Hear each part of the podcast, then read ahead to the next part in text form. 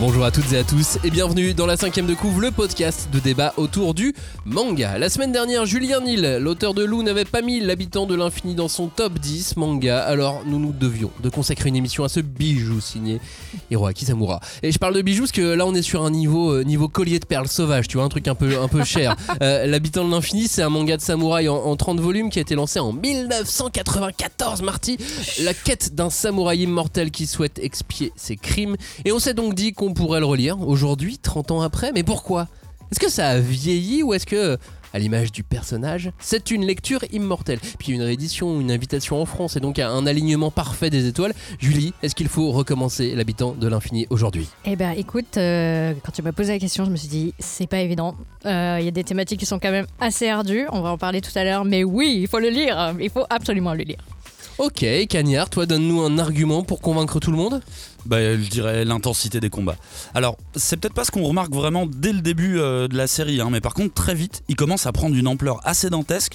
Et bon, de toute façon, je vais en reparler tout à l'heure parce que j'ai beaucoup de choses à dire sur les combats, comme d'habitude. Donc on a l'intensité des combats et un titre difficile d'accès. Là, vous me mettez sur deux choses qui s'opposent, c'est- pas mal. Vous allez voir ça dans cette émission. Et si on recommençait l'habitant de l'infini aujourd'hui, c'est la grande question de la cinquième de couve.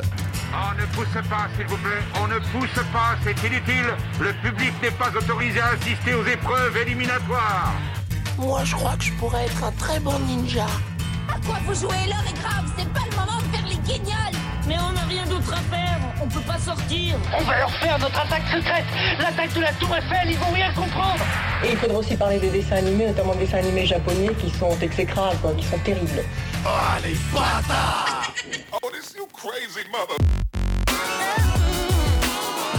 La cinquième de couve, c'est le seul podcast où tous ensemble nous allons découper, disséquer, dépecer, charcuter l'habitant de l'infini. Salut Julie, salut Cagnard, est-ce que l'immortalité, ça vous branche? Oui. Non On a eu ce débat au bureau. D'ailleurs, je conseille aux auditeurs, lancez ce débat au bureau. Vous allez avoir des, euh, vous allez avoir des réponses très différentes en fonction des personnes. Moi, je faisais partie de l'équipe de non, on va finir par se faire chier euh, à un moment. Immortel, non. Et ben ce sera euh, la question de cette émission aussi. Est-ce que vous, l'immortalité, ça, vous branche? N'hésitez pas à, nous répondre. Dans cette émission, on va donc se demander si c'est vraiment le moment de lire et de relire L'habitant de l'infini. Je le disais dans l'intro, c'est donc un manga du génialissime Hiroaki Samura qui s'étale sur, à l'origine, hein, 30 tomes, mais chez Saka Casterman, euh, c'est dispo depuis cette année. Il y a une réédition qui fera à la fin 15 volumes. On passe donc de 30 à 15. Il s'agit donc de volumes Double. Double C'est bon, ok. euh, bac euh, mathématiques, bravo. Nouvelle trad, nouveau lettrage, nouvelle définition sur, euh, pour, des- pour, pour des planches et, et pour euh, cette édition basée entièrement sur celle voulue par l'auteur et publiée au Japon il y a maintenant 7 ans. De quoi parle ce titre? Qu'est-ce qu'il le traverse? Qu'est-ce qu'on ressent à sa lecture? On va tout vous dire sur l'habitant de l'infini qui sera également à l'honneur du Festival international de la BD d'Angoulême en janvier 2024, le FIBD. En fin d'émission, on parlera aussi de la suite de l'habitant de l'infini puisque c'est publié en France aussi depuis la rentrée également.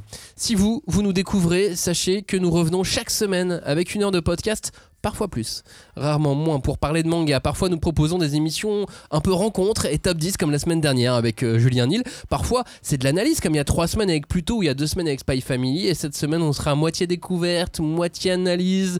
On, essaie de trouver un juste milieu avec un peu d'actu, vous allez voir ça. Et si vous aimez ce qu'on fait, surtout abonnez-vous, activez les notifications, visitez euh, nos pages sur les réseaux sociaux comme ça chaque semaine, c'est comme, un petit devoir à chaque fois que vous écoutez l'émission, passez faire, euh, faire un tour. Puis allez, allez sur notre bon vieux petit blog la cinquième de L'habitant de l'infini donc, si vous deviez donner un seul point fort sur ce manga, Cagnard Julie, presque 30 ans après sa sortie, qu'est-ce que ça serait? Moi, Oui. je ne donne mon avis en premier, comme ça après je vous laisse la parole. Euh, euh, je vais dire, je vais donner ce petit point d'analyse pour, euh, pour commencer. Je trouve que euh, Samura ne prend pas de raccourci Dans son récit, dans sa narration. Il emprunte presque à chaque fois les chemins les plus difficiles. Chaque fois, quand tu tournes une page, quand tu dis Ah, il pourrait se passer ça, il pourrait se passer ça.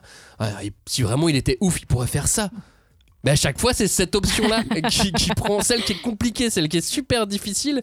Et, euh, du coup, c'est galère de deviner ce qui va advenir aux, différents per- personnages. Et que l'habitant de l'infini, on est euh, constamment surpris. On est, on est un lecteur pas du tout dans des, euh, dans des chaussons. Et c'est ça que j'apprécie comme, comme qualité première, en tout cas, dans l'habitant de l'infini. Ok. Qu'est-ce que tu veux qu'on réponde après ça? Parce que c'est, tu résumes quand même, ouais, une œuvre qui est difficile à résumer. Euh, parce que tu sais jamais effectivement où il va t'emmener. Et moi, ce que je- moi je l'attribue presque à ces personnages en fait. Parce qu'il y a une galerie de personnages. C'est une liste interminable je pense. Euh, et ils sont tous incroyables. Et ils ont tous des convictions. Ils ont tous des buts à atteindre. Des motivations qui sont vraiment euh, hyper variées. Et c'est ça en fait qui fait que le scénario bah, il roule d'un côté ou de l'autre sans que tu saches vraiment à quoi t'attendre et euh, ils ont tous des, costumes incroyables, des, armes improbables, mais qui sont uniques. Et en plus, ils t'expliquent comment elles fonctionnent. Enfin, c'est- vraiment ouf quand même la façon dont il, va mettre en scène tous ces, combattants. Et euh, enfin, moi, je, trouve que son dernier point fort aussi, c'est que parmi tous ces personnages, il- t'en as, c'est des antagonistes, mais cauchemardesques. Enfin, je, n'ai pas souvenir d'avoir euh, croisé des personnages qui m'aient filé autant de cauchemars que Sheila.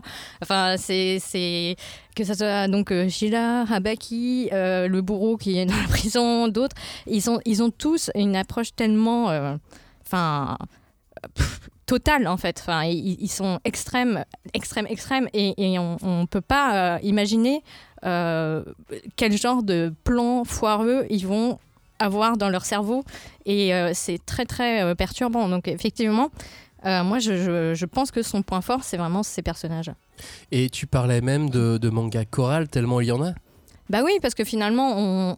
alors tous les résumés euh, qu'on peut lire sont faits à partir du, premier tome. Et évidemment, c'est Manji et Lin qui vont être mis en avant. Mais en fait, Anutsu, c'est un personnage. Maquillé, c'est aussi un personnage principal. Enfin, ils, sont, ils deviennent tous, au bout d'un moment, ils sont une dizaine à se partager l'affiche euh, de, de cette espèce de saga. Et c'est hyper compliqué d'attribuer. Enfin, je veux dire, je pense que dans les fans de la série, c'est très très difficile de savoir qui préfère quel personnage, parce qu'en fonction des arcs, ça peut changer aussi. Il y a des alliances qui se créent, il y a des choses qui, qui font que parfois, tu as, envie de soutenir l'un plus que l'autre, et tu te dis, attends, mais lui, il n'est pas dans les méchants. C'est un peu, un peu étrange, quoi. Et toi, Cagnard, si tu devais retenir qu'un seul point fort, alors on a toute une émission, donc on va en retenir plein d'autres, mais si tu devais en commencer par un, lequel ce serait? Bah, euh, je dirais que bah, Julie en a présenté 5. Du coup, euh, je vais en présenter qu'un pour équilibrer. Mais j'étais tout à fait d'accord avec ce qu'elle disait. euh. D'ailleurs, je trouve même que ça rebondit, ça rejoint, ça rejoint ce que tu dis sur le fait qu'il ne prend jamais le, le chemin le plus simple. Effectivement, la narration n'est pas simple vu qu'il change de euh, le, le- le- le- la caméra change de protagoniste assez souvent. C'est vrai que ça aussi, c'est une manière de dire je vais pas le faire simplement. Après, si moi je devais euh, choisir euh, mon argument phare, on va dire pour dire à quel point j'aime l'habitant de l'infini, bah c'est Manji, c'est l'anti-héros par excellence. Veux dire, si tu prends Manji, c'est un connard. Et c'en est un vrai. Et vous Non. connaissez mon, euh, mon, mon amour. Oui, on peut parler d'amour. Sûrement pervers narcissique quelque part, tu vois, pour les connards. Mais je trouve que c'est toujours bien d'avoir un, d'avoir un personnage comme ça. Je veux dire, Manji, il va aux prostituées, il a non, pas beaucoup de pitié, il a pas beaucoup de morale, mais il possède quand même son propre code de l'honneur. Et j'ai trouvé ça assez cool la manière dont, euh, dont cet équilibre est fait parce qu'il ne faut pas que tu détestes le personnage non plus faut que tu faut que tu t'y attaches et je trouve que bah, Manji c'est exactement un très bon exemple de ça on va apprendre à s'attacher à lui alors que on n'est même pas encore dans des phases de flashback où on comprend son histoire, on comprend d'où il vient. Non, c'est un héros qui a son code de, morale et son code de valeur.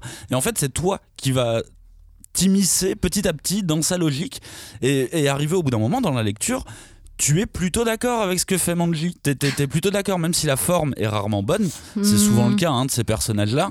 Le fond est toujours, euh, est toujours justifié, on va dire. Donc moi, je, je- je vais vraiment garder Manji, l'anti-héros, euh, comme, euh, comme point principal. Attends, on va en discuter. Bon, on va rediscuter, on va rediscuter de, de- de- de tout ça parce que là, on a quand même euh, tous les arguments pour ne pas conseiller de le lire presque. Attendez, c'est un manga difficile d'accès, c'est compliqué. Bon, alors les combats sont intenses, mais bon, on est un- avec un anti-héros connard. Mais il y a beaucoup de personnages à suivre. Alors, ils sont tous très bien faits, mais euh, il faut se concentrer. Bon, on va faire le résumé en fait. Ouais, hein. On va peut-être repartir du résumé. Non, parce que cette émission, on l'a dit autant aux gens qui ont lu L'habitant de l'infini il y a longtemps et qui se demandent si ça vaut le coup de le relire maintenant, qu'à ceux qui ne l'ont jamais lu et qui ont toujours entendu parler de ce titre, parce qu'il est là depuis longtemps en plus en Évidemment. France, et euh, qui se sont dit, tiens, bah, un jour je le lirai peut-être. Bah voilà, c'est c'est peut-être euh, l'occasion. c'est Puis peut-être le moment. C'est un peu l'idée de cette émission aussi, c'est que euh, on sait qui vient à Angoulême, donc si on peut donner envie aux auditeurs de se rendre à Angoulême pour voir l'expo et compagnie, bah ça sera c'est la bonne occasion. De quoi parle l'habitant de l'infini? Nous sommes dans un Japon médiéval. Manji est un ronin solitaire, bien armé, une cicatrice sur l'œil droit, le genre de type qui te fait changer de trottoir en général. Mais c'est un homme rongé par la culpabilité, celle d'être responsable de la folie, puis de la mort de sa sœur. Il souhaite alors se racheter, mais ce n'est pas tout. Il possède en lui un parasite qui le guérit de toute blessure, le rendant quasiment... euh, bah, tout simplement immortel. Il part alors en quête de rédemption et de mortalité. Pour ça, il lui faut Ossir mille scélérats. En chemin, il rencontre euh, Lynn. Alors, c'est pas forcément en chemin, hein, évidemment, qu'il le rencontre. C'est une image, euh, n'est-ce pas, Julie? Oui, oui. C'est une jeune fille ayant assisté au, au massacre de sa famille euh, par un groupe voulant unifier toutes les écoles de sabre du Japon. Et elle lui demande alors de l'aide pour accomplir sa propre vengeance. Une traque commence donc pour éliminer les membres du Ito Ryu et en particulier son jeune leader Anotsu. Cette école est particulière parce qu'elle n'a d'école que le titre. En effet, elle se contente essentiellement de rassembler les meilleurs combattants du Japon. Et bien entendu, le gouvernement ne restera pas à l'écart de cette lutte, opposant donc un immortel à une école surpuissante, menant des affrontements toujours plus violents, toujours plus frénétiques. Mais attention, si Manji est immortel, et ça on en parlera tout à l'heure je pense, il n'est pas invincible pour autant et c'est ce qui rend donc ce manga d'autant plus intéressant. L'habitant de l'infini, c'est sorti dans quel contexte? En France ou, ou- ou au Japon, euh, Julie? Ah ben, écoute, pour moi, enfin, je, pense qu'on peut parler de manga culte parce que, comme tu disais tout à l'heure, il a été, il a commencé à être publié euh, chez Afternoon, donc euh, un grand magazine de la Kodansha, comme chacun sait, euh, dès les années 1994, et il a très vite été acheté puis euh, traduit et pour être vendu en France. Enfin, dès les années 94-95, quoi. Et euh, c'est fou parce qu'il n'y avait aucune visibilité sur euh, ce qu'allait devenir la série. Il C'était un auteur jeune, il avait une vingtaine d'années. Aujourd'hui, il a 58 ans. et donc, je vous laisse faire le calcul.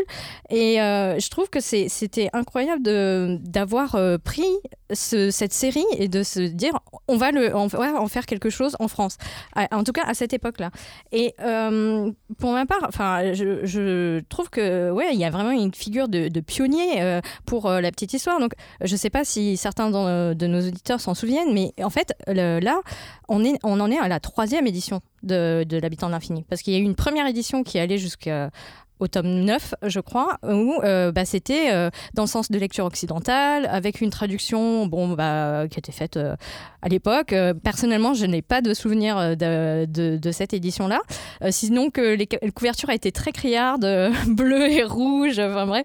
Et en 2004, euh, en 2004 pardon, donc Saka, le label Saka a été créé aux éditions Casterman et ils ont donc édité cette, la, la deuxième édition de, de l'habitant de l'infini, celle que bah, je sais pas, on, on connaît le mieux. Donc euh, celle qui a un format un peu plus grand. euh, qui a de très belles couvertures, euh, souvent colorées, euh, chatoyantes. Et euh, enfin, pour moi, euh, je veux dire, quand on a ce tome-là en face, on se rend compte. Enfin, ça résume tout à fait la série. La série, elle est, euh, enfin, à l'image de ses couvertures, euh, vraiment euh, flamboyante. Il y a des choses, tu dis, tu sais jamais trop où, tu vas aller. Tu sais que ça parle de sabre, tu sais que ça va, ça va être découpé dans tous les sens. Mais le logo est hyper moderne. contrairement au logo japonais qui prend une écriture calligraphiée, très traditionnelle, etc. Et enfin moi, pour ma part, j'ai un attachement énorme à cette, à cette, édi- à cette édition-là parce que euh, j'étais stagiaire à ce moment-là et j'en ai, j'en ai relu plein des, des, des- voilà, des aventures de Manji et de, et de Lynn. Et euh, je peux pas. euh, Enfin, j'ai vraiment un super attachement à, à cette, à cette, euh, à cette édition. euh, euh, je sais pas comment on pourrait dire. en- Enfin, c'est le format. Aujourd'hui, on ouais. pourrait presque dire une perfecte. ouais, bah, c'est clair. Et en fait, enfin, euh, ils, sont vraiment super beaux. Ils- Enfin, le, le- le dessin était alors bien mis en valeur, mais euh, parce que par le, par le format, mais euh, bon, euh, c'était les techniques de l'époque, hein, donc euh, les scans, tout ça, n'était pas d'une qualité peut-être Mais ils ont d'ailleurs, là pour la nouvelle édition, Ah ouais, rescanné. Ah, entièrement et nettoyé toutes les planches. C'est ouais. ça, c'est formidable. Mais franchement, enfin, ouais, je pense qu'au Japon aussi, il y a eu une espèce de, enfin, de choc quand, il a sorti euh, L'habitant de l'infini, enfin, on en reparlera un peu plus tard, mais par exemple, des auteurs comme Kishimoto, ils ont vu L'habitant de l'infini paraître alors qu'ils commençaient à peine leur carrière et il a eu une espèce de coup de poing dans le bide. Il s'est dit merde, tout ce que j'ai fait, ça ne sert à rien. Ce mec est en train de prendre tous les lauriers à ma place. Et euh, il y a vraiment euh, eu une espèce de réveil, de sursaut, parce que c'est aussi une époque, bah, les années milieu des années 90, où il y a eu plusieurs séries de sabres, de, mettant en scène comme ça des personnages, euh, on va dire presque euh, ouais, euh, chevaleresques. Quoi. Donc, bah, je pense que ça vaut vraiment le coup de s'y intéresser maintenant. Bah, moi, c'est tout pareil. J'adore, euh, j'adore cette édition parce que euh, bah, c'est la première que j'ai lue euh, aussi, et- et- effectivement. Et elle sent bon le vieux livre, la vieille série. Et j'ai une espèce de Madeleine de Proust, parfois limite par anticipation, parce que tu vois, quand je, là, je les ai relus du coup, en les, en les relisant, j'avais vraiment ce, ce côté. Il y a plein d'erreurs dans Oui. cette édition. Il y a énormément d'erreurs. Tu vois qu'il y a des dialogues qui sont pas dans les mêmes bonnes bulles mais ils ne rentraient pas dans la bulle plus petite, donc t'as as, plein d'erreurs, t'as des traductions qui sont approximatives et tout. J'ai adoré ça. Ça m'a fait un voyage dans le temps mortel. Et vu qu'on est à l'heure et à l'époque où tout le monde devient un putain de spécialiste de la fabrication et des traductions et compagnie et qu'on Mais en ils ont écouté notre émission, bah, J'imagine. Eh ben franchement, tu sais quoi, ça m'a fait plaisir d'avoir un bouquin avec des failles en fait, tout simplement. Un bouquin avec des failles. Mm. Ça m'a rappelé cette bonne époque où effectivement c'était un peu le bordel, la traduction de manga, même l'édition de Non, mais manga. en plus, il est dur. Enfin, Il est- je veux en dire, plus, oui, il la, est dur, la ouais. langue utilisée dans, dans l'habitant de l'infini est, est quand même Le, langage est quand même assez Ouais. élevé, mais du coup, ouais, j'ai pris un gros kiff à retomber dans ces trucs. euh, le, le- le manga avec des failles. Je peux pas le dire mieux, le manga avec des failles. Donc, vraiment, si vous pouvez avoir cette édition qui en plus est en grand format, donc rend encore plus hommage au dessin de, de Samura, oui. Mais sinon, précipitez-vous sur la nouvelle. Les scans, surtout des premiers tomes, sont de meilleure qualité. Donc, de base, les dessins sont de meilleure qualité dans la nouvelle édition. Oui, parce que là, ça fait 5 minutes qu'on que- que- qu'ils sont deux à vous vendre cette, cette ancienne édition. C'est pour Non, ça non, que. il faut- il faut- Ok, on arrête commercialisation, donc vous pouvez Voilà, plus la Oui. trouver. c'est pour ça que c'est sponsor. Mais euh, bon, tout ça pour dire que c'est quand même une série qui est très. euh, Sponsor magasin d'occasion. Ouais, c'est ça. Sponsor boulinier. Eh ben euh, non, mais c'est très bien qu'il fasse une réédition du coup, euh, parce que justement, on va avoir des corrections, on va avoir des, des plus beaux dessins. Euh, moi, je trouve que le choix d'avoir respecté le, le format japonais, donc euh, des couvertures grises, mais euh, avec euh, à chaque fois le logo d'un personnage en couleur, euh, c'est un super choix. Bah, si, ils ont fait, ouais, ils ont reproduit Oui, oui, oui. exactement, euh, exactement l'édition japonaise pour le coup. Oui, non, mais voilà. elle, est, elle, est, elle est super bien cette édition. C'est juste qu'on préfère la vieille. C'est tout. Et, et non, mais pour- nous, on a la chance mais, de la mais je voir. pense qu'on se rend pas compte parce qu'en fait, euh, il a quand même euh, une, une aura particulière. euh, Enfin, euh, je parle de l'œuvre. hein, aux aux États-Unis, ça a été un énorme carton. euh, au Japon aussi. Euh, il, il a fait des jeux vidéo, il a fait des, des films. Ça a été adapté euh, par euh, Takeshi Miike, je crois, et Ouais, il a été présenté à à Cannes. Enfin, un truc euh, improbable. Enfin, pour un, un objet de pop culture, de, de pulp culture presque. Euh, Enfin, c'est comme si voilà, c'était du, du manga fait par Tarantino. Enfin, il y a un petit euh, côté comme ça, hyper clin d'œil. Euh. plus l'inverse. hein. Oui, mais bon, voilà. Tu parlais de Kishimoto il y a quelques instants. Euh, il faut dire que Samura et encore plus donc l'habitant de l'infini, c'est euh, le manga des mangaka et le mangaka des mangaka. Euh, Complètement. Waouh. Bah Oui, oui, ouais. évidemment, parce que Avec Otomo, c'est un des noms qui est cité quasi tout le temps.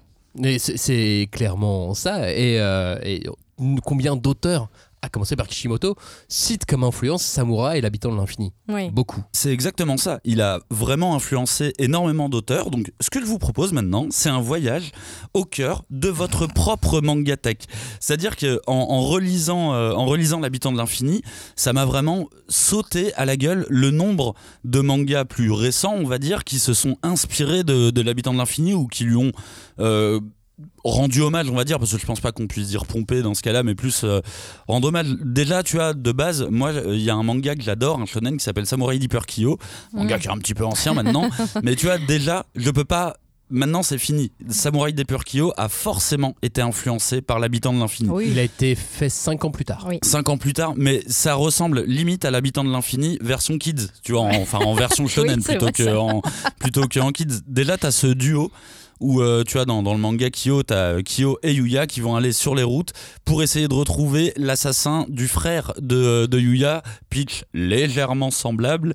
Et euh, bah, dans la vague euh, shonen, t'as aussi Kenshin le vagabond, mais ce qui pour le coup Contemporain. euh, non, c'est plus content, plus Et ils sont sortis la même année, hein, Ouais. 94. Exact.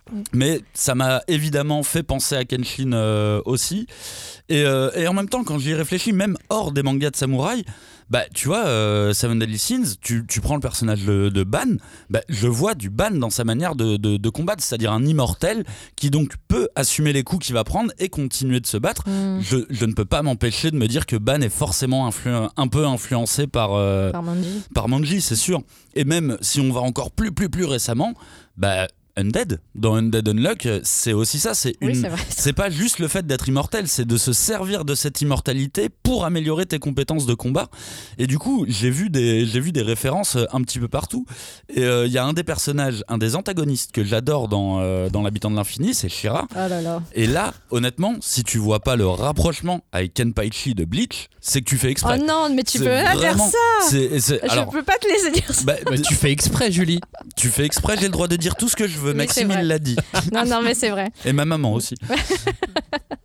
Mais tu vois, Kenpaichi, son sabre, euh, son sabre qui ne peut pas être un Benkai et qui est tout fissuré de partout, c'est le même sabre. C'est exactement Ah. le même sabre qu'ils Oui, ont. oui, oui, le sabre dentelé. Mais, Mais- euh, en mais- tout cas, Shira, Ouais. il a vraiment le même, euh, le, le- le Bah, même un sabre. psychopathe, quoi. Et au-delà du sabre, de toute façon, si tu englobes Bleach, Bleach est un manga de samouraï. hein. C'est un urban manga de samouraï, mais c'est un manga de samouraï. Donc tout Bleach est inspiré par l'habitant de l'infini. Et, euh, et de, de toute façon, euh, tu, tu- tu vois bien que le comportement de Kenpaichi, cette espèce d'envie, de, de boulimie, de combat et d'affrontement, mais c'est la même, ça, ça, ça, ça vient de Shira, ça. Ça vient de.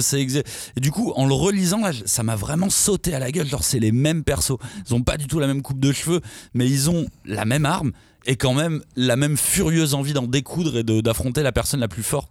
Et pour boucler la boucle, est-ce que euh, dans euh, Naruto, avec Kishimoto, on retrouve du, du- de l'habitant de l'infini? Et oui, même dans Naruto, on peut trouver de l'habitant de l'infini. De toute façon, on sait que euh, Kishimoto est fan de, de l'auteur. Et a priori, Iruka et Kakashi, ils ont, été, ils ont été inspirés par Manji et Taito euh, Magatsu. Donc on- là, il y a carrément des, des- des- des liens directs entre les personnages.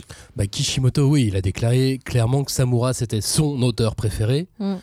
Donc, il n'y a pas trop d'équivoque, Oui, il oui, n'y a oui. pas trop à se poser de, de, de questions. C'est Fujimoto aussi, euh, lors de sa rencontre euh, avec, euh, avec Samura, donc, a dit Monsieur Samura, déjà, tu sais, il y avait une espèce de, de Ah bah. respect et tout. Et, et lors de sa rencontre, il a dit Non, mais Monsieur Samura, vous êtes une légende pour moi. Depuis que je sais que notre rencontre est prévue, j'en ai même déjà rêvé plusieurs fois. Ah ouais. C'est-à-dire que ça le stressait, Ouais. ça l'oppressait tellement, ça, ça, ça créait quelque chose de tellement fort chez lui. Donc, et on parle de- du Fujimoto euh, qui avait fait seulement Fire Punch à ce moment-là, euh, qui, est- où- qui était naissant sur Chainsaw Man à, Ouais. à peu près.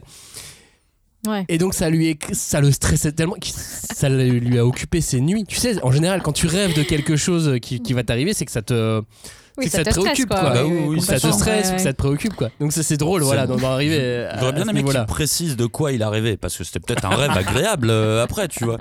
Ou un pas. rêve où il se retrouvait tout nu devant lui, genre Ah, désolé. Mais tu sais, il y a des interviews croisées donc avec Kishimoto et Samura, Oui. une avec Fujimoto et, et- et Samura, et à un moment donné, il lui parle de sa maison. Ouais, bah, c'est quand même vachement grand chez vous. Et tout. il y a une espèce de truc comme ça, assez, euh, assez, assez improbable avec Samura qui fait Non, mais moi je suis personne, vous inquiétez pas. Enfin, aussi, Oui, vous êtes quand même sûr. Samura. Euh, voilà. Mm. Samura qui est fan de, qui est fan de plein de gens, lui. Hein. En Ah revanche, ouais. euh, il est fan de Yasuhiko, euh, l'auteur de, de euh. Arion, euh, qui, vient de sortir, chez hein. Naban, enfin Mm. qui, qui est sorti cette année chez Naban, de Rumiko Takahashi, de Tezuka, ça c'est classique, de Otomo. Otomo. Ça c'est classique évidemment. De Yukinobu Oshino aussi, euh, qui a fait 2001 Night Stories ou, euh. Blue Hole. Euh, gros fan du magazine Garo. Mm. J'en profite pour dire qu'il y a d'ailleurs un très bel ouvrage qui sort euh, sur le magazine Garo pour ceux que ça intéresse aux éditions IMHO. Il est fan aussi de, de Fumiko Takano. Ça, c'est auteur de plus- Miss Rookie, c'est beaucoup plus ancien et beaucoup plus obscur. Euh, euh, Il y a Miss Rookie qui est sorti cette année au, Lé- au Lézard Noir, Oui. euh, si, ça, si ça vous intéresse. Voilà, en tout cas, ça c'était pour euh, boucler la, la- la boucle sur, euh, sur Samura et, le fait que bah, autant de.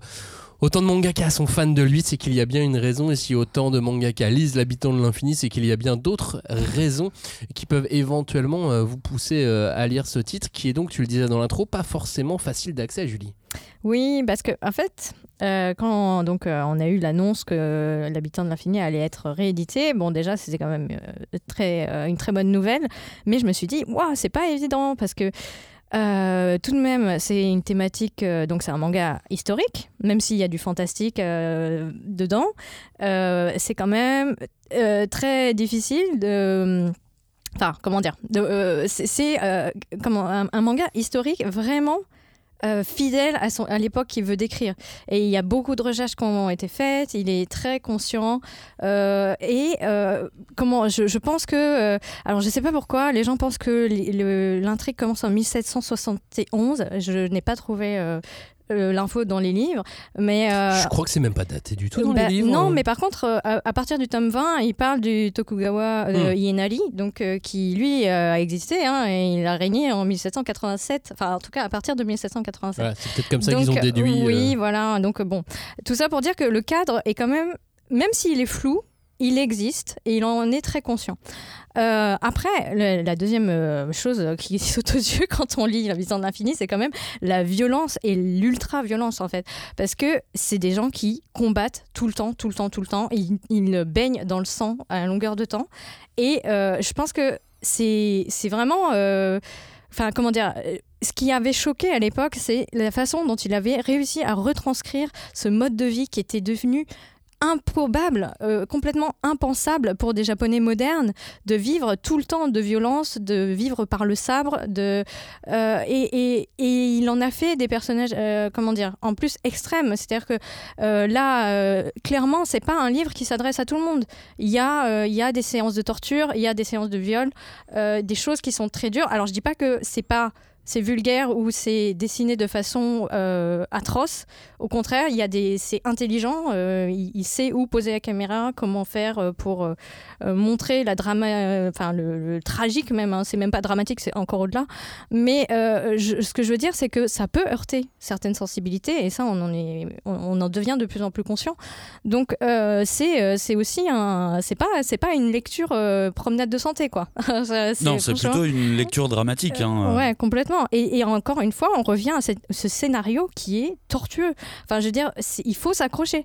Parce que tu te dis, euh, effectivement, il ne, il ne prend pas de raccourci. Si la balade, elle doit faire 15 jours, bah, il faut qu'elle fasse 15 jours. Enfin, il n'y a pas d'autres moyens de locomotion que d'aller à pied ou dans des chaises à porteurs. Et ben, on se farcit le trajet en chaise à porteurs. Enfin, c'est comme ça que je, moi, je, peux vous le retransmettre. Mais en gros, enfin, pour moi, il y a ce, scénario qui est limite organique. C'est-à-dire qu'il n'y a pas de, mécanisme pour aller plus vite, pour aller... euh, Il y, a, évidemment euh, des retours sur certaines histoires, euh, des, euh, etc. Mais franchement, on suit les aspirations des personnages, leur revirement. S'ils changent d'avis, bah, foup, le scénario, il, fait- un détour. Ok, c'est comme ça. Euh, Il y, a, plein de, de petits trucs comme ça qui font que bah, il faut s'accrocher à cette lecture. Et pourtant, bah, il a tellement de, de qualité, quoi. Bah, c'est un putain de page turner, hein. malgré ce scénario organique, tortueux, et t'as raison hein, de, le, souligner parce que t'as l'impression que le scénario avance au gré des personnages, mais euh, mine de rien, c'est vraiment un, c'est un page turner quoi. Tu t'as beau suivre euh, les errances, on va dire, des personnages, mais toi, tu, tu- tu n'es pas du tout en train de errer. Toi, tu avances dans, dans, dans l'histoire, et le pire, c'est que t'as l'impression que tout est contrôlé, tu vois, qu'il sait exactement ce qu'il fait, et je Mais pense qu'il Je pense que c'est contrôlé. Oui, complètement. je sais pas, franchement, je sais pas. Je, je vois bien des arcs qui se sont rajoutés au milieu où vraiment il s'est dit euh, Oh, j'ai envie de me concentrer sur ce perso. Vas-y, je vais avancer sur ce Ah, je perso. suis pas sûre. Ouais, mais tout en l'ayant en tête, en disant si un jour j'ai l'occasion, je le Je ferai. peux le, je peux le Mmh. réimbriquer aussi dans mon histoire. Euh, Ouais. mais c'est vrai qu'en tout cas, il n'y a pas de trame classique dans, dans, dans L'habitant de l'infini. En revanche, si en tant que lecteur, tu arrives à passer toutes ces épreuves, parce que finalement c'est presque des épreuves là, tout, tout- Oui. tout ce dont tu, tu- tu parles, euh, tu seras contaminé. T'auras un parasite en toi qui te rendra euh, un lecteur immortel. Ouais. Bah, en fait, pour revenir à, à ce que je disais au tout début, je pense que la grande force de ce titre, c'est que je- il n'y a rien qui est noir et blanc. Et d'ailleurs, dans sa facture, c'est très rare qu'il utilise noir et blanc. Il y a du gris partout, il y a des nuances de gris. Euh, je, trouve que les personnages sont extrêmement nuancés. Euh, il a, euh, enfin, je fais référence à cette interview croisée avec Kishimoto où ils disent tous les deux, ouais, on a un seul défaut. Ben, on n'aime pas faire des méchants complètement méchants. Donc forcément, il y a toujours une histoire derrière qui va Ce qui expliquer est loin d'être un défaut Ouais. pour moi. bah, il le présente comme ça, écoute. Mais euh, je trouve que c'est vrai que du coup, les, les intrigues sont complexes. Ils n'ont jamais une seule raison de faire ce qu'ils veulent. Euh, Il y a des motivations qui tombent un peu du ciel, mais qui sont en fait euh, bah, comme des humains. Euh, des fois, on a des envies, on a des pulsions, on a des choses comme ça qui, qui, euh, nous arrivent. Et les personnages y répondent de façon euh, crédible. Quand bien même le manga est incroyablement fantastique et part dans tous les sens. Mais je, trouve que la, complexité voilà, des intrigues, elle est aussi portée parce que, comme il y a un cadre historique, finalement, que tu ne vois pas, mais qui est solide, il y a une dimension politique et euh, qui, qui est vraiment intéressante à, à- attraper dans cette série. Euh, je veux dire, le, le c'est des punks. Enfin, ils veulent euh, vraiment vivre leur vie au jour le jour. Ils ont une idée en tête, c'est rendre les guerriers, la gloire aux guerriers, vraiment, et au combat pur et dur. Et, et ils veulent pas de la Pax Tokugawa euh, parce qu'ils trouvent que les, les samouraïs ils ont autre chose à faire qu'apprendre des poèmes. Et ils veulent vraiment euh, revenir au- sur le devant de la scène en disant Ok, ce qu'il faut, c'est maintenir la martialité et être dans une- quelque chose d'implacable. Et moi, j'aime beaucoup ce, ce côté. En fait, plus ça va, et ils sont tellement extrêmes qu'ils vont devenir des espèces de contestataires, des gens qui vont être vraiment mis au banc de la société. Et on va voir comment ils, ils essayent de survivre dans, Bah, dans cet état-là. Il y a cette question qui revient souvent de vraiment qu'est-ce que tu fais d'un guerrier une fois que la guerre est finie? Qu'est-ce que, qu'est-ce que Ouais. tu fais de du coup euh, Eh ben, c'est c'est toute la question en fait de, de qui est posée déjà euh, ouais, dès, dès le départ euh, par Manji et, euh, et, en fait euh, enfin j'y reviendrai un peu plus tard mais je pense que euh, c'est ça qui a beaucoup marqué en fait aussi quand c'est sorti parce que il y avait cette image du samouraï on savait comment ils avaient fini les années 70 euh, il y avait des auteurs très prolixes qui avaient produit plein de romans historiques qui ont ensuite beaucoup alimenté le cinéma, la série, les séries télé et les mangas. Et en fait, euh, enfin là, il, il s'en est emparé et il l'a rendu encore plus populaire en le transformant en manga, tu vois.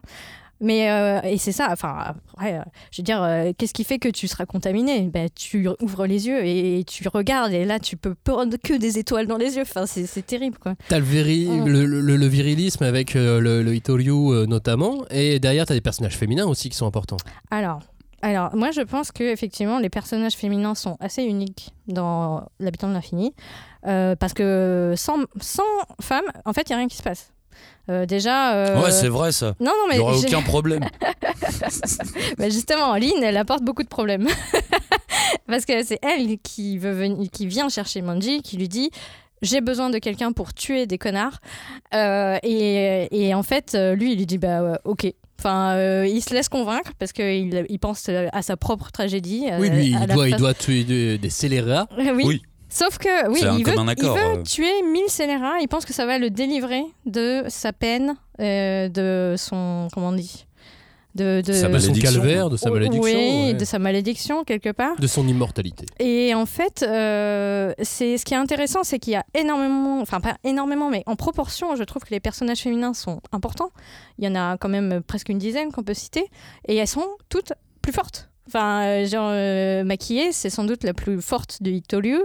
Euh, Hyakurin, bon, on peut pas dire qu'elle soit nulle, euh, même s'il lui arrive des choses atroces. Enfin, euh, je, je pense que c'est ça aussi euh, qui est compliqué dans cette série, c'est que ce qu'on voit, donc euh, les, il y a un seul personnage qui est extrêmement misogyne, c'est c'est Sheila. Euh, Il y a de la piétaille, il y a de la piétaille qui, qui est atroce aussi et ils se font désinguer mais en, en même pas deux pages quoi. Ils dé- dé- dégagent de, de l'histoire tellement euh, les autres sont furax. Et il y a un moment enfin à la, à la fin de la série hein, je vois les dames euh, je sais pas 27 ou quelque chose comme ça euh, genre Sheila il se fout de la gueule de Magatsu et de Ma- Manji en disant ouais euh, vous seriez immortel vous pourriez emmerder les filles comme moi. Et les autres ça les fait vriller quoi. Ils disent non mais ça va pas. Tu touches pas aux femmes. Enfin tu fais pas ce que tu fais parce que Sheila c'est un sociopathe qui Mhm. prend son plaisir à torturer des femmes, euh, des, des jeunes, euh, des jeunes prostituées, etc. Et c'est même euh, a- assez marrant la manière dont il exprime ça. C'est vraiment genre, mais pas vous. En fait, vous le faites pas vous. Oui. Là, Bah non, non, non. euh, torturer des femmes, euh, non, pas spécialement. non, en fait, et je Il pense que fait, que ça soit Anotsu qui est quand même l'antagoniste principal de Lin, que ça soit euh, Magatu Taito, que ça soit même Habaki, ils sont pas misogynes. Manji non plus. C'est, il aime se montrer comme un rustre, mais il ne l'est pas. Il, il protège les gens qu'ils ont envie de protéger et surtout, ils prennent en compte euh, le bien-être de leur, de, de leur sœur, de leur femme, de leur fille, etc. Enfin bon, Habaki, c'est un peu plus. Cagnard, au lieu de, de troller Julie depuis tout à l'heure, euh, est-ce que toi tu as aussi un argument pour euh, démontrer cette addiction qu'on peut avoir quand on commence et quand on se laisse happer par l'habitant de l'infini? Bah, déjà, dans un premier temps, je vais juste préciser, c'est pas si dur que ça. Ça reste un livre. hein. Il n'y a pas de code secret pour l'ouvrir. C'est pas un récit euh, labyrinthique ou quoi que ce soit. Ça va, c'est un livre normal. Vous pouvez le prendre de manière normale. Moi, je vais revenir effectivement sur ce que j'avais dit en intro l'intensité des combats et surtout, attention, les cinq premiers tomes de la série, en fait, c'est je les, je les prends un peu comme une bande-annonce de ce qui arrive, euh, de ce qui arrive ensuite. Donc les combats au début, j'étais moyen, j'étais euh, ok, c'est beau, c'est vraiment beau, mais euh, j'étais pas euh, passionné dedans. Par contre, très vite, effectivement, ils deviennent, ils deviennent dantesques et je me suis rendu compte que hyper rapidement, en fait.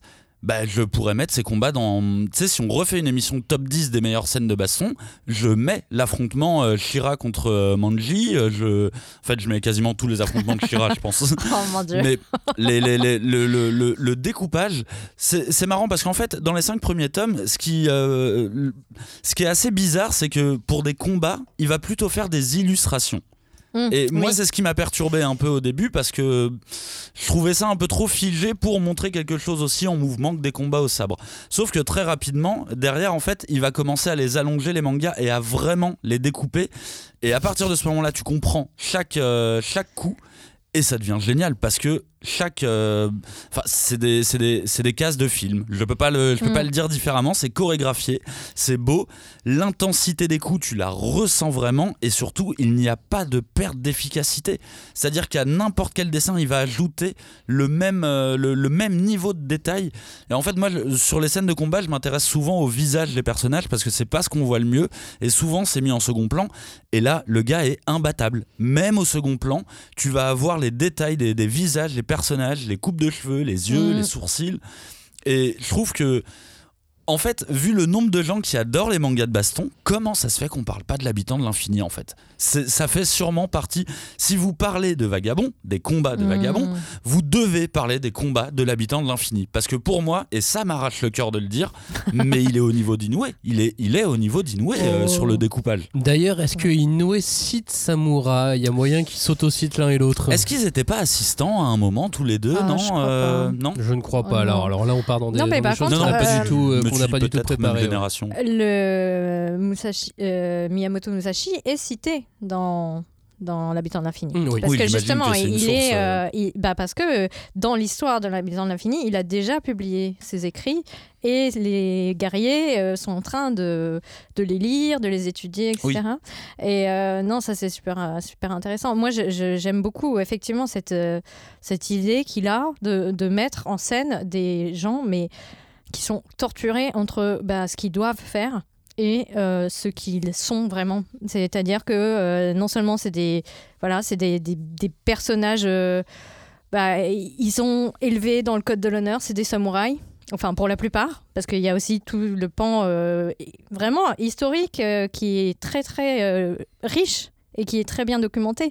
Donc vous n'avez pas que des samouraïs. Et il y a des samouraïs et qui doivent obéir aux, aux lois, aux codes de leur caste, de leur code d'honneur, des choses qu'on leur a inculquées depuis qu'ils sont gamins. Et en fait, leur vraie nature, c'est qu'ils kiffent le combat. Ah ils oui, ils veulent tuer ça. des gens. Et c'est ça qui les fait vivre. Ils adorent se dire, mesurer ils, aussi. se- les ils adorent se autres. mesurer et surtout c'est comme ça qu'ils gagnent leur vie. Enfin, c'est c'est ça qui est, qui est vraiment très difficile pour nous des fois de comprendre à quel point cette violence, tout en étant euh, bah, Oni, parce que c'est vraiment affreux. Il y, a, y des fois en parallèle les gens ordinaires, les gens du peuple qui passent en- à proximité des scènes de combat, oui, etc. Tu vois les conséquences. et, euh, et tu dis, waouh Et à euh, côté de ça, des personnes lambda. voilà, quoi. c'est normal que les guerriers ils se foutent sur la gueule. C'est normal qu'ils perdent une jambe, c'est normal qu'il Ouais. y ait des choses, des, espèces d'explosions de sang comme ça qui arrivent. Euh, Effectivement, ouais. là-dessus, il est hyper réaliste parce que tu pourrais te dire euh, combat au sabre, euh, vas-y, ils vont faire chling chling chling pendant euh, 15 pages, Ah bah euh, non. ça va être chiant. Mais non, non, non, un coup porté, c'est un coup qui saigne, euh, c'est un coup de sabre de toute façon. Et du coup, en, ça, ça augmente l'intensité des combats.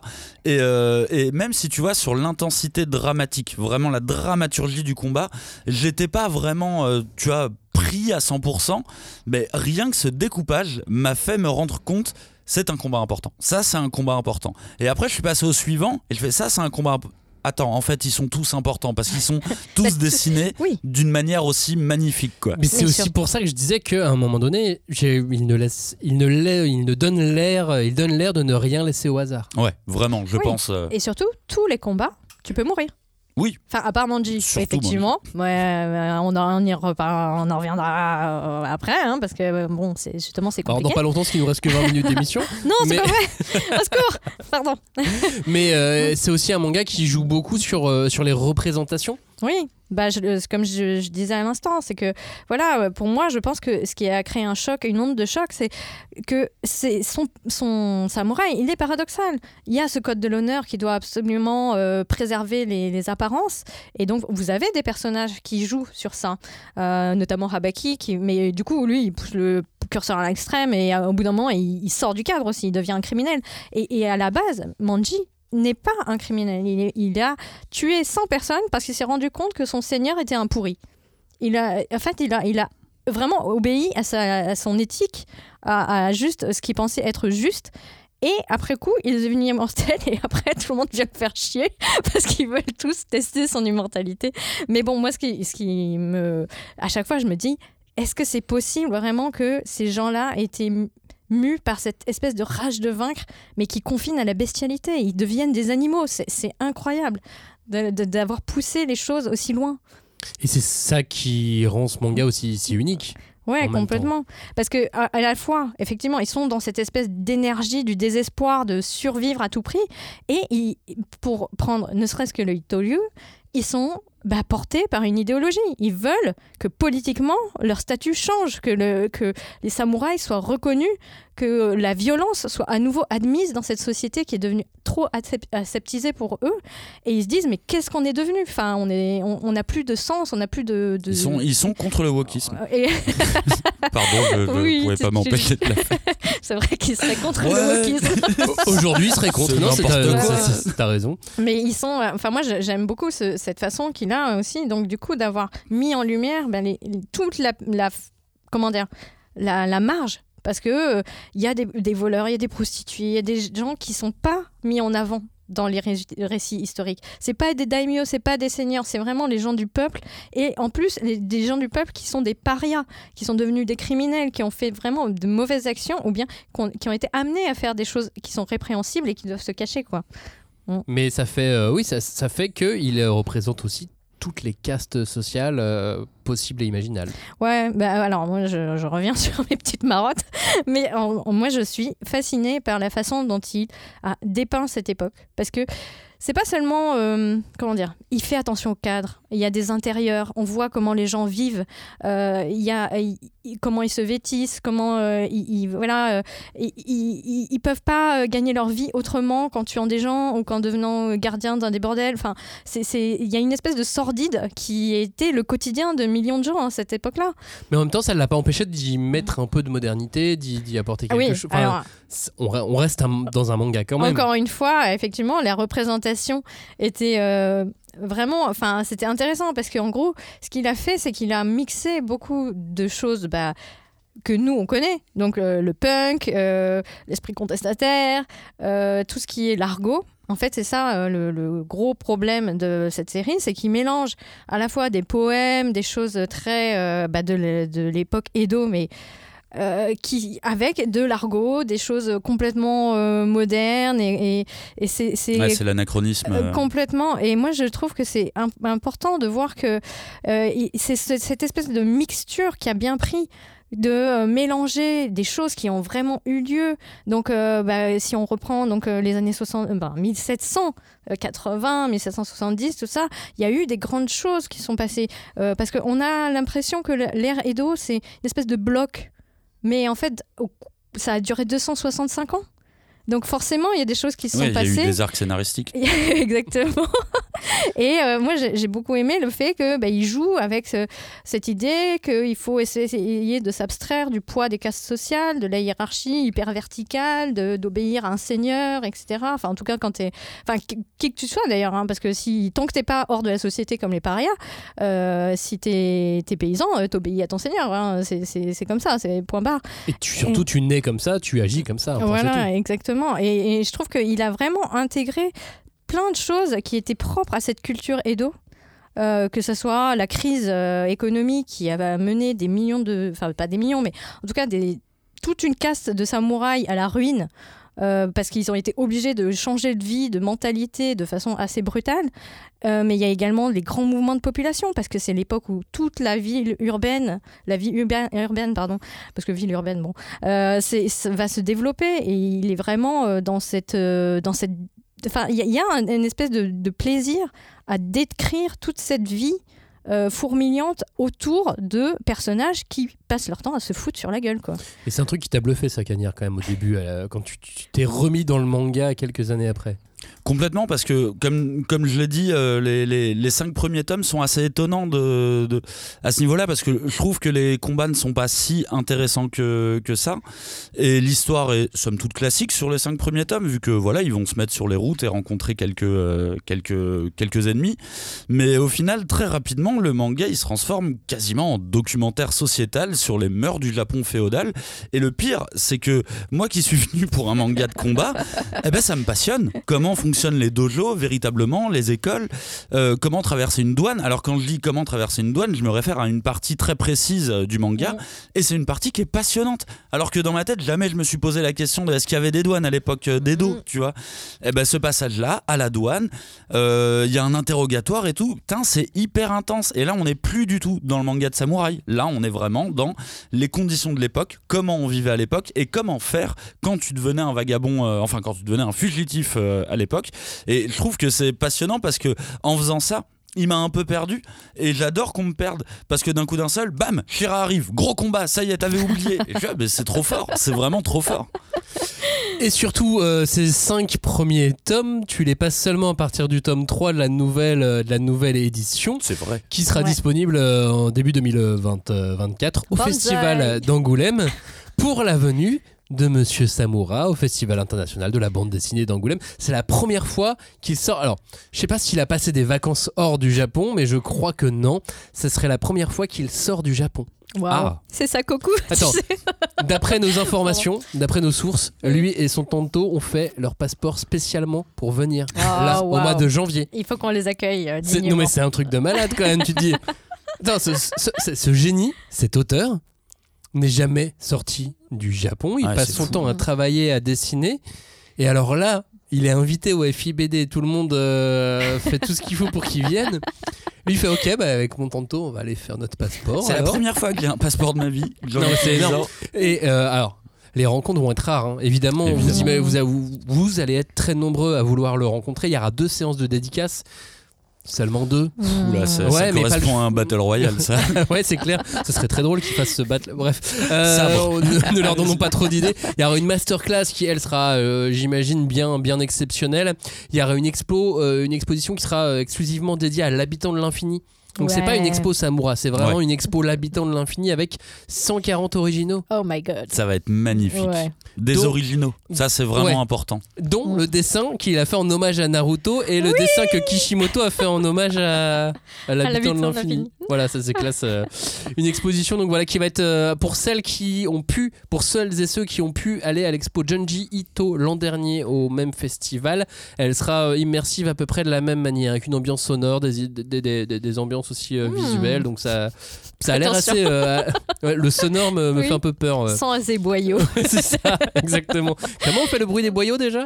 Euh, Pas de catalogue d'expo malheureusement, mais euh, voilà, il y aura les trois tomes donc de la réédition et du spin-off qui seront à Angoulême. Il y a, ce sera sur le stand Casterman évidemment, puis il y a un petit stand Saka aussi dans l'espace Manga City. euh, Mhm. pour ceux qui sont déjà allés au, au festival. Et de ce qu'on sait, d'après nos sources, il s'agit de quelqu'un de très humble. Bien, ça, on l'a on l'a vu dans les Ouais. Différentes interviews. Et qui, en fait, il- se trouve être super impressionné d'être invité là au FIBD, comme ça, Ouais. de devoir faire l'affiche et ainsi de suite, et d'être invité au même plan que Moto Hagio. Eh ben oui. Ah, C'est genre. euh, quoi? En Moto temps et moi en même temps non mais elle d'abord, pas moi. Euh, Qu'est-ce qui se passe Et donc il a du mal à prendre conscience de, de l'impact de l'habitant de l'infini euh, sur les mangakas, sur, euh, sur les, les, les- les auteurs français, sur les français tout court, alors qu'il y a des hommages partout. Voilà. Euh, Bah, de toute façon, tout le, tout le programme du, du FIBD consacré au manga, on vous l'a fait dans le supplément qui est dans l'émission juste d'avant. Voilà, vous remontez l'émission d'avant, le supplément spécial Angoulême euh, euh, qui était avant cette, cette émission. Et pour revenir sur l'habitant de l'infini, l'œuvre en elle-même, il y a une chose qu'on n'a pas trop dit encore dans cette émission, c'est que c'est un vrai samouraï. C'est un immortel, mais Manji, le héros de cette histoire, c'est un vrai samouraï. C'est c'est- c'est Mhm. le samouraï, non? De quoi on parle? C'est l'une des représentations les plus iconiques du, euh, du, du samouraï, j'ai l'impression. Enfin, j'avais envie d'a- d'appeler cette partie Manji, le samouraï ultime. Alors déjà, je vais revenir sur la signification de, de Manji, et je trouve qu'elle est assez intéressante. Tu vois, Manji, ça signifie une étape. Et bah, ça, je le corrèle beaucoup au voyage que Lynn va faire, mais aussi, ça, désigne un siège surélevé, un trône. Quoi? Donc, le samouraï ultime. Ah bon? Ah, c'est les traductions, euh, les traductions que j'ai trouvées. C'était pas une traduction Google, hein, c'était une vraie euh, traduction. Mais tu vois, quand Ouais. J'ai vu ce truc de le, le ciel surélevé, le trône, tout de suite je me suis dit, ouais, mais en même temps, quand je pense à un manga de samouraï, c'est automatiquement la tête de Manji en fait qui m'apparaît. Je pense qu'on est sur un personnage qui a énormément inspiré les, les- futures figures du manga shonen seinen, et d'autant plus à celle de l'anti-héros, comme je disais. Et si tu regardes, tu vois, d'un point de vue design déjà, je trouve qu'il a cette notion de samouraï ultime, tu vois. Il est balafré, le nombre de ses armes, parce qu'on n'a pas précisé, mais c'est quand même un personnage qui a une vingtaine d'armes à peu près, donc le samouraï cheaté en même temps. Son kimono, il est très yin, très yang, donc t'as as, vraiment toute cette imagerie qui, qui, je trouve, est vraiment bien faite. Et ça m'a amené à pousser un petit peu mon raisonnement, genre, alors si c'est le samouraï ultime, la vision du samouraï ultime que j'ai le plus, est-ce que ça correspond au samouraï le plus fort de tous les, euh, de tous les mangas? Ouais, je me fais des tops à la con dans ma tête. c'est qui le samouraï le plus fort? Est-ce que c'est l'éléphant ou le rhinocéros Exactement. Et même malheureusement, Le crocolion et malheureusement bah, je me suis rendu compte que euh, Manji, c'est sûrement le samouraï le plus nul de, de tous les samouraïs que je connais. Parce que quand je vois les différents combats qu'il mène, bah, à la manière de ce que je disais tout à l'heure avec Ban, mais en fait, il s'en prend plein la gueule. Je Mm. le trouve pas spécialement bon. Il- ce qu'il fait, c'est qu'il se prend des coups, il se prend des coups, il se prend des coups, et il finit par en mettre un petit coup vicieux à la fin, où, qui est un peu en mode genre, ouais, il n'y a pas de règles dans le combat, c'est comme ça. Ouais, mais t'es content quand il arrive. Ah mais bien Ah, sûr, bien moi je suis hyper content, mais ça m'a fait ça m'a fait rigoler que il, il- en fait il survit et il gagne ses combats juste grâce à son immortalité parce qu'il est cheaté. Et il y a beaucoup de fois en fait où je trouvais ses adversaires même plus forts que lui en fait, mais juste il était euh, bah, il est immortel et il sait parfaitement se servir de ce pouvoir d'immortalité et j'aime beaucoup cette idée de c'est le c'est le samouraï. Le, le plus iconique que j'ai en tête et en même temps c'est sûrement le plus nul. Tu sais, j'entends Julie qui souffre. Ah, elle souffre, Mais elle Elle évidemment. est devenue toute rouge, elle est là, elle en peut plus, elle est absolument pas. si t'es- Bah, t'es genre, évidemment. t'es absolument pas d'accord ou t'es. Un peu d'accord ou pas je du suis tout un peu d'accord, mais je suis quand même pas d'accord pour certaines choses. Enfin, en fait, non, parce que Manji, déjà, euh, non, ce qui est important, c'est que, par exemple, dans les thèmes, euh, tout à l'heure, on disait pourquoi c'est difficile, etc. C'est qu'il y avait quand même la croix gammée, enfin, la, la svastika La qui était partout, partout, partout, parce qu'en fait, c'est une autre façon d'écrire son nom, Manji. Et euh, donc, euh, c'est vrai que c'était compliqué graphiquement, euh, déjà au départ, je pense. Ah, moi, c'est ce qui m'a attiré. Mais euh, euh, donc, pour revenir à l'histoire du samouraï, en fait, c'est- ce qui est intéressant dans l'histoire de Manji et oublie souvent, c'est qu'il est devenu immortel après avoir fait euh, son acte, son grand acte de tuer 100 pourris. Et en fait, euh, euh, une fois, euh, enfin, dès le chapitre 1, il dit Maintenant que j'ai cette saloperie de verre, je suis devenu moins bon au sabre. Il le, il le sait, il Bah en est parfaitement Il est à conscient. moitié flemmard Et donc, c'est pour ça aussi que c'est intéressant parce que tu dis, mais ok, où on va? Parce qu'il il va être nul. Et il se fait effectivement tataner euh, la plupart du temps. combats, à tous à les tous les combats. Effectivement. Mais moi, c'est ça. Je, je l'aime malgré, ses, malgré tous ses défauts. euh, parce que je trouve qu'il y, a- il y a cette espèce de nonchalance de, de, de Manji Ah ouais, il est qui chill. est Il est complètement euh, qui se réveille que quand il doit euh, combattre et euh, je, tu vois par exemple ce qui est important c'est la façon aussi dont il réagit comment dans le dans comment son binôme fonctionne avec Lynn.